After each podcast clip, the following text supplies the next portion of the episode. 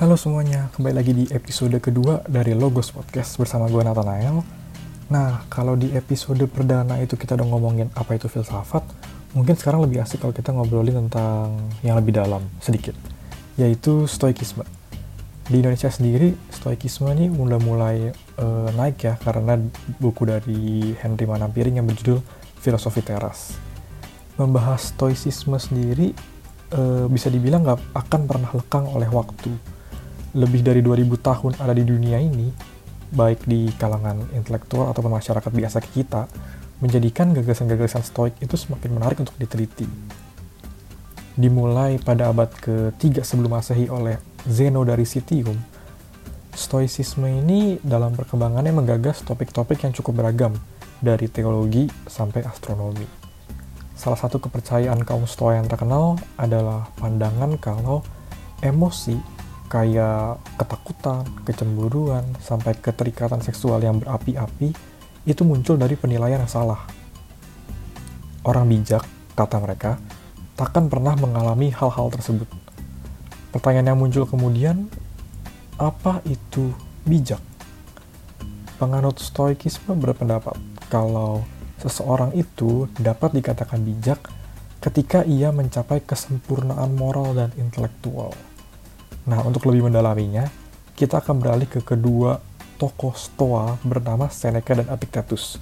Mereka ini lahir di zaman Kekaisaran Romawi beberapa ratus tahun setelah meninggalnya Zeno dari Citium. Seneca dan Epictetus menekankan sebuah doktrin yang isinya demikian. Orang bijak itu seharusnya benar-benar kebal terhadap segala kemalangan yang ada dan bahwa kebajikan itu cukup untuk kebahagiaan manusia. Ketika mempertimbangkan doktrin Stoa, kita perlu mengingat kalau mereka menganggap filsafat itu bukan sebagai hobi yang menarik, apalagi sebuah pemikiran yang digandrungi oleh kalangan elit.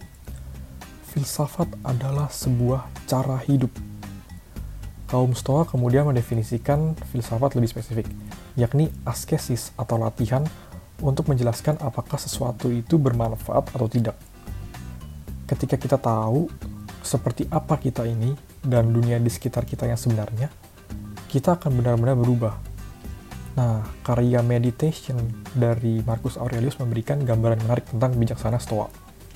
Dalam karya diarinya tersebut, Marcus Aurelius tidak hanya mengingatkan dirinya sendiri tentang isi pengajaran Stoa, tapi juga pencelaan terhadap dirinya ketika ia gagal memasukkan ajaran Stoa ke dalam beberapa keputusan dalam hidup beliau. Hal ini tentunya agak berseberangan dengan para penganut Stoa masa kini yang menganggap kalau aliran filsafat stoikisme itu sebatas bentuk disiplin psikologis saja. Lebih dalam, dalam gaya hidup kaum stoa, mereka tidak banyak membicarakan ide-ide yang abstrak. Hal ini seperti sebuah kritik terhadap filsafat umumnya, di mana orang-orang di dalamnya mencintai kebijaksanaan, tetapi gagal melakukan ide-ide kebijaksanaannya itu sendiri. Di mata kaum stoa, ada yang dinamakan sebagai logos universal, atau yang dapat kita sebut sebagai Tuhan, Tuhan itu didefinisikan sebagai yang menata alam semesta ini dengan rasional.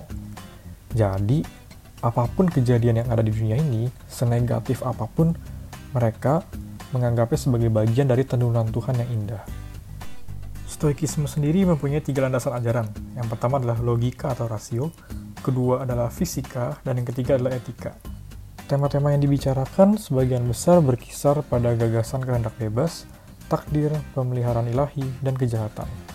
Satu hal yang dapat dibilang tema terpentingnya adalah pertanyaan bagaimana manusia bertindak menurut keteraturan hukum alam yang ditopang oleh Tuhan. Nah, kita akan membahas tentang etikanya sendiri. Menurut para stoik, manusia itu merupakan binatang bernalar. Penalaran yang didapati dari Tuhan membuat manusia menjadi elemen terpenting bagi Tuhan untuk menyelenggarakan segala keteraturan di dunia. Tapi, manusia tentunya hanya satu elemen kecil dari jutaan triliunan entitas lainnya. Semua elemen dan entitas ini berhubungan erat, karena manusia jadi elemen terpenting, jadi kalau manusia melakukan hal-hal yang jahat, yang merusak eksistensi manusia itu sendiri, akan sangat berpengaruh bagi alam semesta juga. Lalu, bagaimana kita memposisikan diri kita sebagai manusia atau sebagai elemen terpenting di alam semesta ini? Pertama-tama, kita harus mengerti kalau dalam usaha kita mencari pemenuhan kebutuhan, kita itu nggak boleh melupakan relasi kita terhadap elemen yang lain. termasuk juga relasi kita terhadap Tuhan. Kita harus sadar kalau posisi kita itu setara dengan ciptaan lainnya. Nah, ketika kita bertindak selaras dengan tindakan yang sejati, kita tentunya akan merasa bahagia, merdeka, dan bertindak secara tepat dalam kebaikan. Nah, setelah itu, uh, stoikisme juga berhubungan dengan kebudayaan dan politik Yunani. Orang Yunani yang biasa-biasa aja, yang bukan intelektual, itu jarang banget mengetahui gagasan-gagasan dari Plato dan Aristoteles. Tapi hal yang berbeda terjadi pada Zeno. Pendiri sekolah stoik tersebut malah dibuatkan patung di pusat kota Athena dengan biaya publik, bayangin aja. Dalam patung itu tertulis kayak gini, Zeno dari Sitium selama bertahun-tahun telah mengabdikan dirinya pada filsafat dan terus menjadi manusia yang berharga, menasihati kebajikan, dan membujuk para pemuda untuk datang kepadanya untuk diajar. Hal ini membuat kita menyadari bahwa kehormatan Zeno dalam hidupnya itu sesuai dengan prinsip-prinsip filosofis beliau, yang juga diketahui oleh masyarakat umum. Kenapa ya masyarakat bisa tahu segitunya kalau dibandingin Plato sama Aristoteles? Tentunya karena orang-orang Stoa itu selalu berkumpul, berdiskusi, dan mengajar filsafat di tempat umum.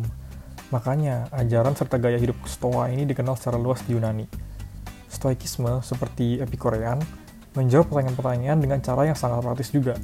Misalnya, bagaimana kita harus memandang kematian, penderitaan, kemiskinan, kekuasaan atas orang lain, dan perbudakan. Jawaban yang diberikan oleh kaum Stoa pun seperti benteng psikologis yang dapat melawan segala nasib buruk ini. Makanya stoikisme saat itu menjadi super booming, bahkan sampai sekarang. Dalam level politik, dinasti Antigonid atau yang memerintah Yunani dan Makedonia memiliki hubungan erat dengan para filsuf Stoa.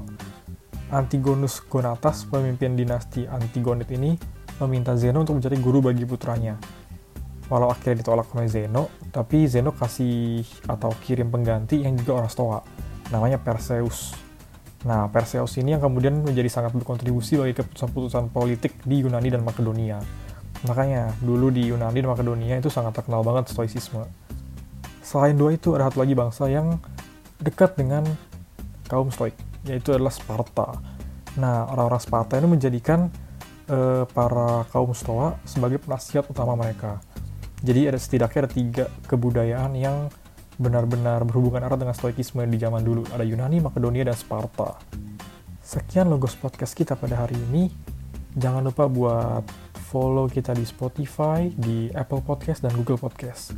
Kalau kalian main Twitter bisa follow at logos underscore ID, kalau main Instagram underscore logos ID, kalau main Facebook tinggal cari logos ID. Semuanya logos ID. Jangan lupa buat like, follow, atau apa pun ikuti kami di semua sosial media yang kalian punya. Sampai bertemu di episode ketiga dari Logos Podcast.